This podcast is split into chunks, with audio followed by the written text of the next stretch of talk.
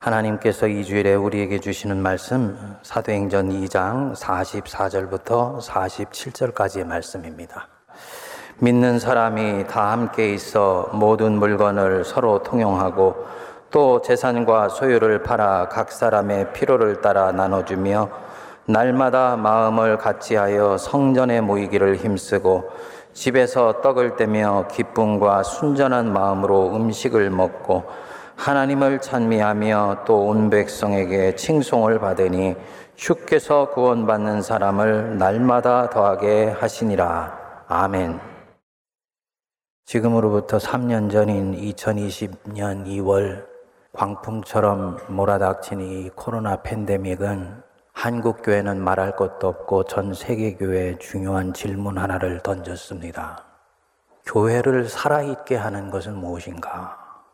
그것이 없으면 교회가 존재할 수도 없고 교회가 성립할 수도 없는 그 무엇, 교회의 본질이 과연 무엇인가 하는 질문입니다.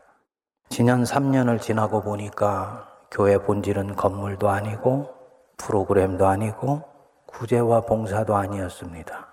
건물이 무용지물이 되어서 모여서 예배를 드리지도 못하고 프로그램을 하고 싶어도 하질 못하고 함께 구제하고 함께 봉사로 만날 수도 없었지만 성도는 여전히 그리스도인으로서 살아 있었고 하나님을 예배할 수 있었습니다. 교회를 살아있게 하는 것은 뭐냐? 교회의 본질이 과연 정말 뭐냐? 교회의 본질은 이 교회를 세우신 삼위 하나님 자신입니다. 성부, 성자, 성령 하나님. 이 하나님이 예배의 한복판에서 단친 백성들에게 생명의 호흡을 불어넣어 주시고요. 그 영혼을 만져 주시고 갈 길과 할 바를 가르쳐 주셔서 우리가 오늘 여기까지 왔습니다. 우리는 교회가 진정으로 살 길은 살아계신 하나님께로 돌아가는 것이다 라는 것을 지난 3년 배우게 되었어요. 교회가 가진 생명의 관건은 어떻게 하나님을 하나님 되게 하며 위대하신 하나님을 합당하게 선포하고 그분을 내 심령에 모시느냐 여기에 달려 있습니다. 그러면 교회는 하나님 한 분 붙들면 이제 충분한 것이냐? 교회다운 교회가 될 수 있는 것이냐? 그것은 출발이에요. 전부는 아닙니다. 이것은 교회의 본질을 말하는 것이지 교회의 정체성을 말하는 것은 아닙니다. 본질은 그것이 없으면 생명 자체가 유지되지 못하는 것. 그게 본질이에요. 정체성은 그 어떤 것이 살아서 생명이 충만하게 만들어 줄 수 있는 어떤 힘. 요것이 정체성입니다. 지난 3년 동안 온라인 예배를 드리기 시작하면서 성도들이 가장 혼선을 가진 부분이 이 부분입니다.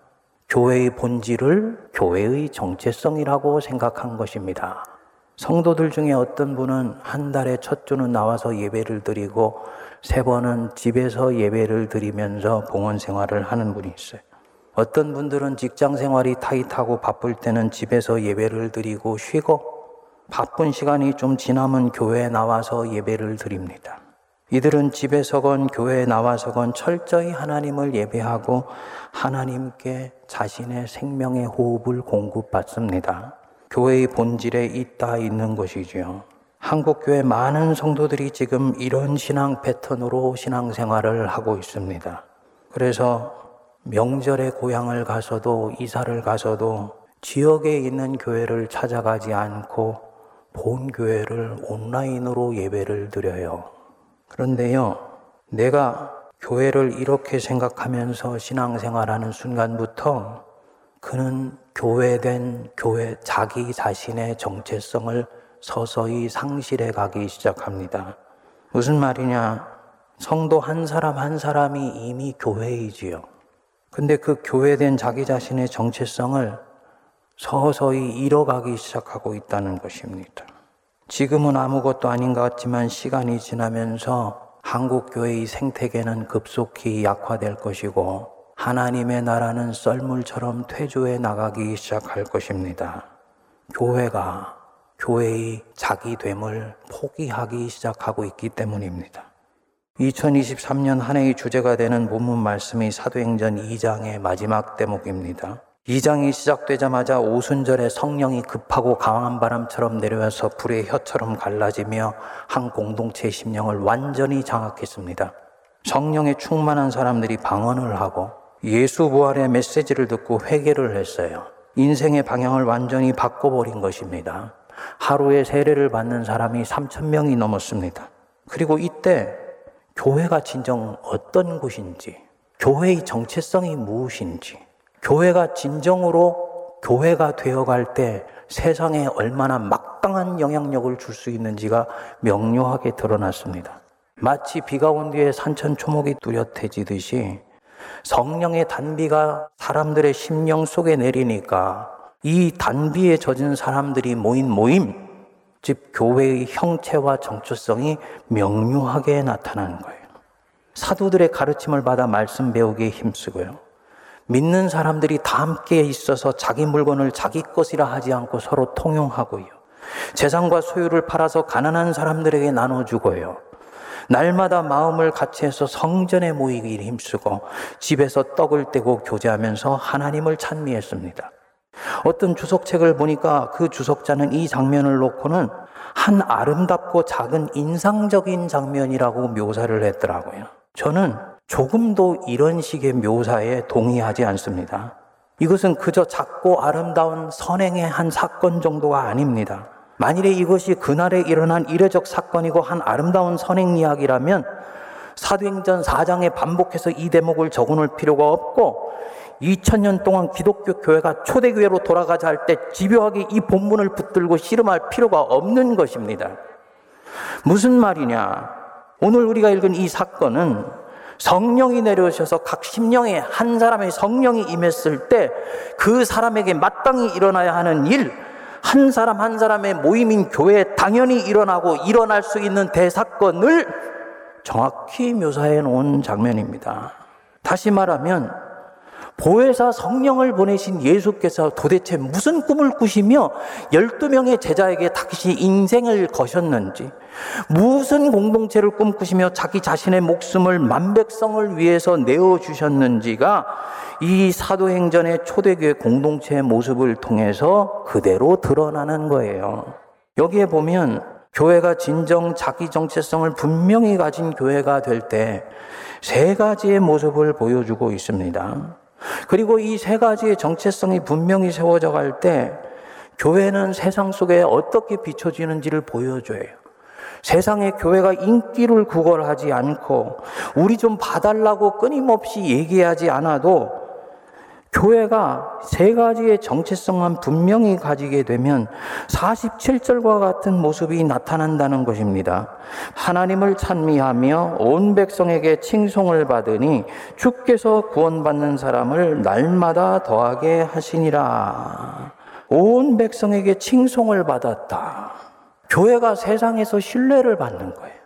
작년도에 한국교회 신뢰도가 10%대였는데 인기를 구걸하지 않아도 교회를 보면서 믿지 않는 백성들이 경이로움에 휩싸이면서 이 교회를 칭송해요.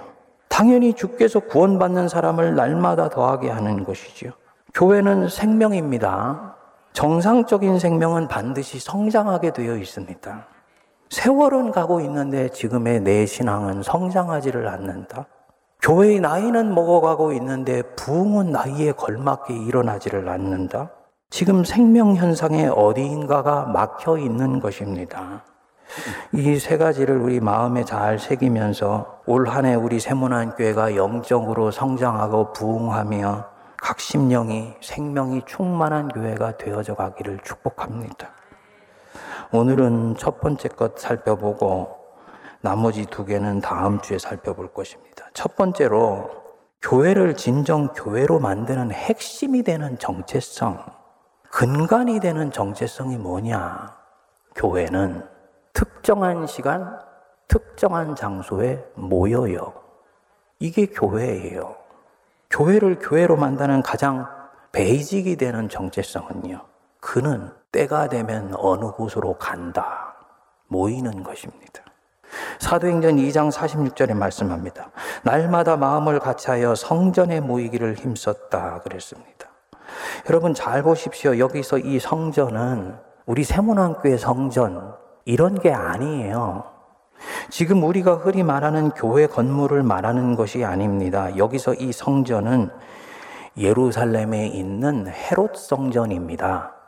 아직 구약식으로 예배를 드리고 제사장들이 예배를 집례하며 무엇보다도 예수 부활을 믿지 않는 사람들이 모여 있는 곳에 예수님을 믿기 시작한 사람들이 같이 모여 있어요. 좀 이상하지요. 예수 믿고 새 사람이 되면 이전 것 다 벗어 던지지 않습니까? 이전에 가던 곳은 가지를 않아요. 술, 담배 끊고 유흥향락 일삼는 곳들 근절합니다. 무당한테 연초되면 점보러 가기 바빴던 사람이 점을 끊습니다. 그런데 지금 예수 믿고 새 사람이 되었는데 굳이 이 새 사람 된 사람들이 옛 성전으로 가는 겁니다. 당연히 거기에 가서 함께 예배를 드렸겠지요.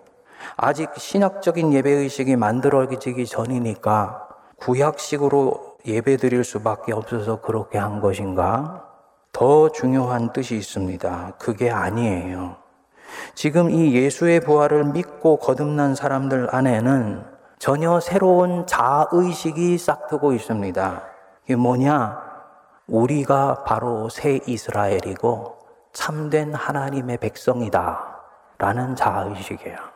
여러분들, 내가 참 하나님의 백성이라는 자의식을 갖고 있습니까? 굉장히 중요한 부분입니다.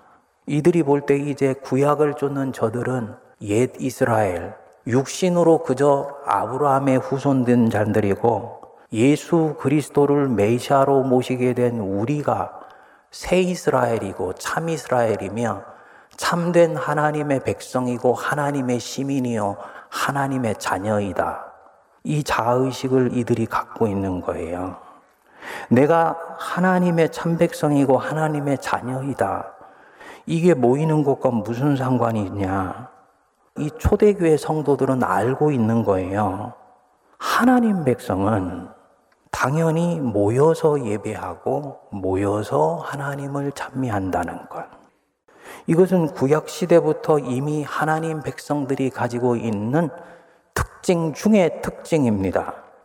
하나님은 자기 백성들이 평상시에는 세상에 흩어져서 생명의 씨앗으로 살아가지만 일정한 시간이 되면 일정한 장소에 모여서 당신을 예배하도록 명령하셨습니다. 요것은 선택이 아니고 명령이었어요.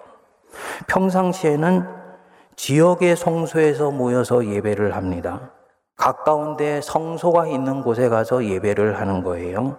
그래서 어떤 사람들은 실로에서 어떤 사람은 헤브론에서 어떤 사람들은 예루살렘에서 예배합니다. 이때도 그 지역에 있는 하나님 백성은 다 같이 모여서 예배를 합니다.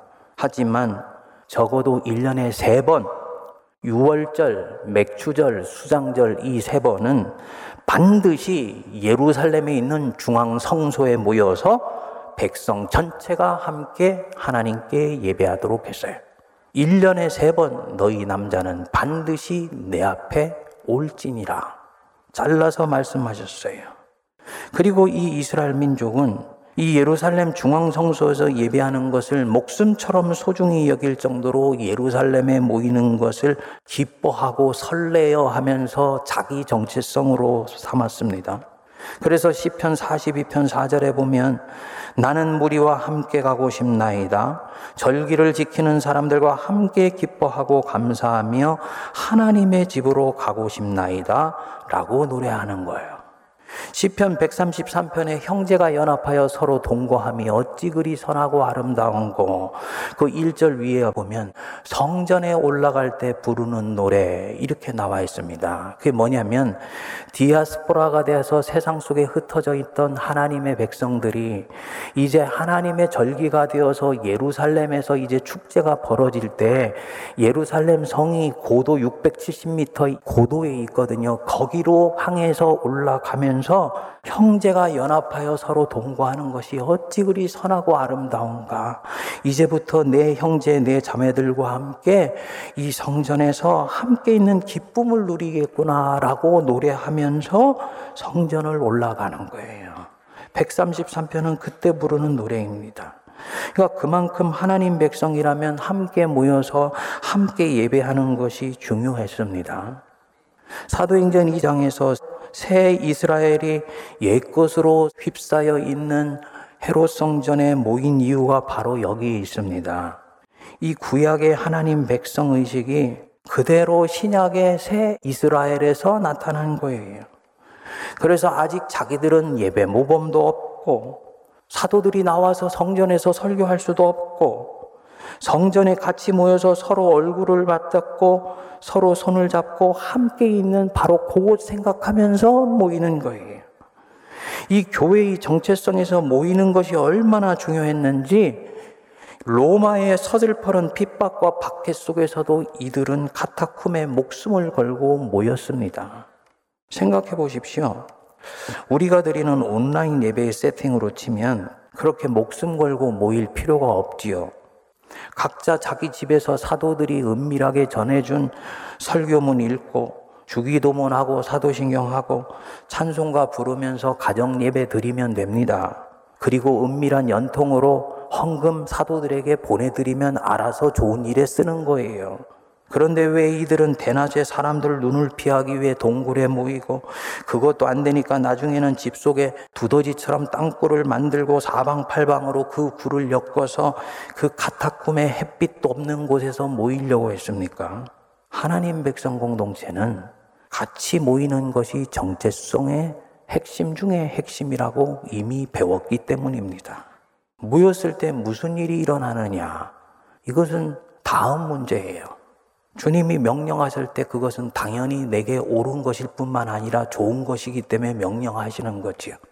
모였을 때 어떤 일이 일어나는 건 나중이고 일단은 하나님 백성은 모여서 함께 예배한다. 그것이 하나님 백성이다. 라는 것입니다. 성도님들, 여러분들 하나님 백성이시지요? 새 이스라엘이지요? 하나님 나라의 시민이고 하나님의 자녀이지요? 그러면 우리는 모여서 함께 예배합니다. 그게 교회예요. 교회라는 말이 헬라어로 에클레시아인데 에크라는 말은 뭐뭐로부터라는 뜻이고 끌레오라는 말은 불러 모으다라는 뜻입니다. 나는 교회입니다. 이 말은 나는 세상으로부터 하나님이 불러 모아준 사람입니다라는 뜻입니다. 그래서 이 모이는 것이 교회의 정체성에서 얼마나 중요했는지 히브리서 10장 25절은 이렇게 말씀합니다.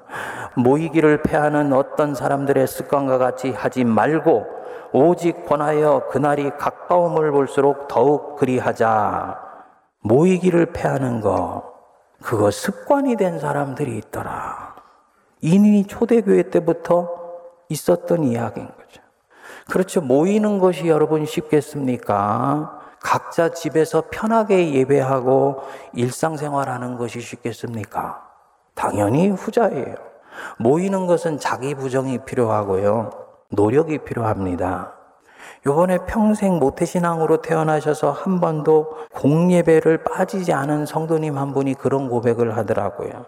목사님, 온라인으로 집에서 예배를 드려보니까 나중에 여기 익숙해져 있다가 교회를 나와서 예배를 드리려고 하는데 아, 옷 입고 차려입고 화장하고 나오는 것 자체도 굉장히 노력이 필요하다는 생각이 들었습니다. 반면에 안 모이면 편합니다. 그러다 보니까 이 안 모이는 거, 모이기를 패하는 것을 습관처럼 하게 되는 일이 생기기 시작한 거죠. 그렇게 습관같이 하지 말고 오직 권하여 뭘 권합니까? 모이기를 권하여 그날 예수의 재림이 가까움을 볼수록 더욱 너희가 모이기에 힘써야 된다. 그게 하나님의 백성이야. 하나님이 이렇게까지 모이신 것을 강조하시고 초대교회 성도들이 이렇게까지 죽을 각오를 하고 모이려고 한 데는 반드시 이유가 있을 것입니다. 그것이 생명이 충만한 인생을 살며 교회가 강하여지고 교회가 하나님의 나라의 전이대 역할을 하는데 결정적으로 중요하기 때문이에요. 그 구체적인 내용은 신년 특세 때와 다음 주에 살펴보고 오늘은 그게 아니더라도 교회의 정체성이 먼저 모이는 데 있다는 것은 조금만 생각해 보면 쉽게 이해할 수가 있습니다. 예를 들어서 우리가 설명절이 되면 가족들이 모입니다. 모이기 위해서 다섯, 여섯 시간을 운전하면서도 길을 쓰고 모여요. 그래서 함께 부모님께 세배를 하고 같이 떡국을 먹고 타양살이 하면서 갖는 희로애락을 나눕니다. 물론 그러다가 정치 얘기가 나와서 서로 싸움이 붙기도 하지만 그래도 모입니다. 왜요? 가족이니까. 가족이니까 모이는 거예요. 가족이니까 그 부모님 밑에 모이는 것입니다. 그러다가 이 모이는 응집력이 현격히 떨어지는 때가 오지요. 가족을 단위로 묶어주셨던 부모님 돌아가시고 나면 그때는 자식들도 각자가 할아버지가 되고 할머니가 되고 자식들이 있으니까 그 단위로 다시 모여요. 부모님이 살아계신 동안은 적어도 그 품 안에서 다 모입니다. 이게 가족이고 가족의 정체성입니다. 한 부모의 피를 물려받은 형제 자매이다. 라는 이 가족 의식이 여기서 분명히 유지가 되는 거예요. 하나님 아버지 품에 모이게 하는 것 똑같습니다. 그래서 제사 때마다 지방 성소에 하나님이 모이게 했어요. 1년에 세 번은 전 이스라엘이 당신 품 안에서 반드시 예루살렘에서 함께 모이게 해요. 그가 하나님의 백성이라는 정체성을 가진 자예요. 그렇게 모여서 예배하는 가운데 하나님 백성으로서의 가족의식이 더욱더 새로워지고, 야, 나 혼자 세상에서 몸부림치며 사는 줄 알았더니 아니고 세상에 흩어진 생명의 씨앗들은 바로 내 옆에도 있어. 라는 이 연대의식이 생기게 되면서 내가 하나님의 자녀라는 소속감을 저절히 갖기 시작하게 됩니다. 그래서 모여야 되는 것입니다. 여러분들 안에 질문이 나올 것입니다. 목사님 왜 온라인 예배를 허락하실 때는 이런 얘기 안 하셨습니까? 그때는 디지털 네트워크를 통해서도 하나님이 역사하신다고 말씀하셨잖아요. 이제 와서 다시 모이라고 하면 그때 했던 얘기를 번복하시는 것 아닙니까? 아니지요. 한국교회가 왜 코로나 팬데믹에 안 모이기로 결단했나요? 이웃의 생명과 안전을 위해서였습니다. 교회가 모이는 것을 불안해하고 두려워하던 시민들 배려하기 위해서였습니다. 혹시 나 때문에 내 옆에 있는 형제 자매가 전염될까봐 사랑의 발로해서 안 모였습니다. 선교적인 이유였다고요. 하나님이 한국교회 이 결단을 기쁘게 받으셔서 코로나 속에서도 교회를 지켜주셨어요. 그리고 이제 코로나라는 이 홍수가 서서히 물러가고 있습니다. 안 물러가도 이제 풍토병으로 자리 잡을 정도가 되었어요. 구약으로 치면 광야에서 비상식량으로 만나와 메추라기 먹던 때가 끝나가고 가나안 땅으로 들어가기 시작한 것입니다. 가나안 땅으로 들어가면 만나와 메추라기는 안 나오는 것입니다. 그런데 계속 그것 바라면서 온라인 앞에만 앉아 있는다? 하나님 보실 때는 그 사람이 하나님 백성으로서의 정체성을 포기하고 개체로 하나님 믿겠다는 거예요. 불교나 힌두교 같은 동양의 신비주의 종교에서 30년 동안 면벽하면서 도 닦는 것과 별반 다를 바가 없는 것입니다. 기독교의 영성은 단독자가 하나님 앞에만 서는 영성이 아니에요. 기독교의 신은 성부, 성자, 성령, 삼위 하나님이세요. 하나님 자신이 공동체로 역사하세요. 그렇기 때문에 성도가 함께 모여 예배할 때 가장 강력한 성령의 카리스마가 임하기 시작합니다. 이 예배당에 10명이 예배 드릴 때와 2천명이 꽉 차서 예배 드릴 때 어떤 때 성령이 더 강력하게 역사하냐? 당연히 후자예요. 어떤 분은 얘기하더라고요. 목사님, 그거 옆에 있는 사람의 감정과 분위기가 내게 전이 되어서 그런 것 아닙니까? 아닙니다. 나는 그날 시큰둥한 모습으로 예배의 자리에 왔는데 내 옆에 예배 드리는 자가 전심으로 하나님을 향하면서 예배를 드리면 이 사람 안에 있는 이 영의 느낌과 파장이 미적진하게 예배 드리고 있는 이 사람의 영혼을 흔들어 깨우기 시작합니다. 그러면서 시간이 지면서 공동체 전체가 불구덩이가 되는 역사가 일어나는 거예요. 이게 공동체 속의 역사는 성령의 역사예요. 기독교 신앙의 독특한 모습입니다. 이걸 아시기 때문에 하나님은 자기 백성은 한사코 나와서 예배를 드려야 된다는 거예요. 하나님이 하나님의 가족 의식을 갖지 않고 개체로 그냥 하나님 믿겠다. 안 기뻐하세요. 코로나 시작할 때 온라인 앞에 앉아서 어떻게든 신앙 잃지 않으려고 몸부림치는 내 모습을 보는 주님 마음과 코로나가 끝나가는데도 온라인 앞에 앉아서 예배를 대체하고 툭 하면 교회 나오는 대신에 편하게 온라인 예배로 대체하는 이런 나를 보시는 마음은 절대로 같지 않다는 것을 여러분들이 아셔야지 됩니다. 너는 광야가 끝나가고 만나와 매출하기가 이제 끊어질 때가 되었는데 왜 여전히 광야에서 만나와 매출하기로 네 영혼의 앙상한 뼈를 생계 유지하는 데 급급하여 인생을 쓰고 있느냐라고 주님이 말씀하실 것입니다. 기도하기는 2023년 온라인 방주에서 나오시기 바랍니다. 이제는 교회 가셔서 하나님 백성과 함께 예배를 드리셔야 돼요. 우리 세문안교에 있다가 지역이나 지방으로 파견 근무를 가신 성도님들이 계세요. 꽤 계세요. 얘기를 들으면 주일날 되면 세문안교에 온라인 예배 접속해서 드리신대. 그러면 안 돼요.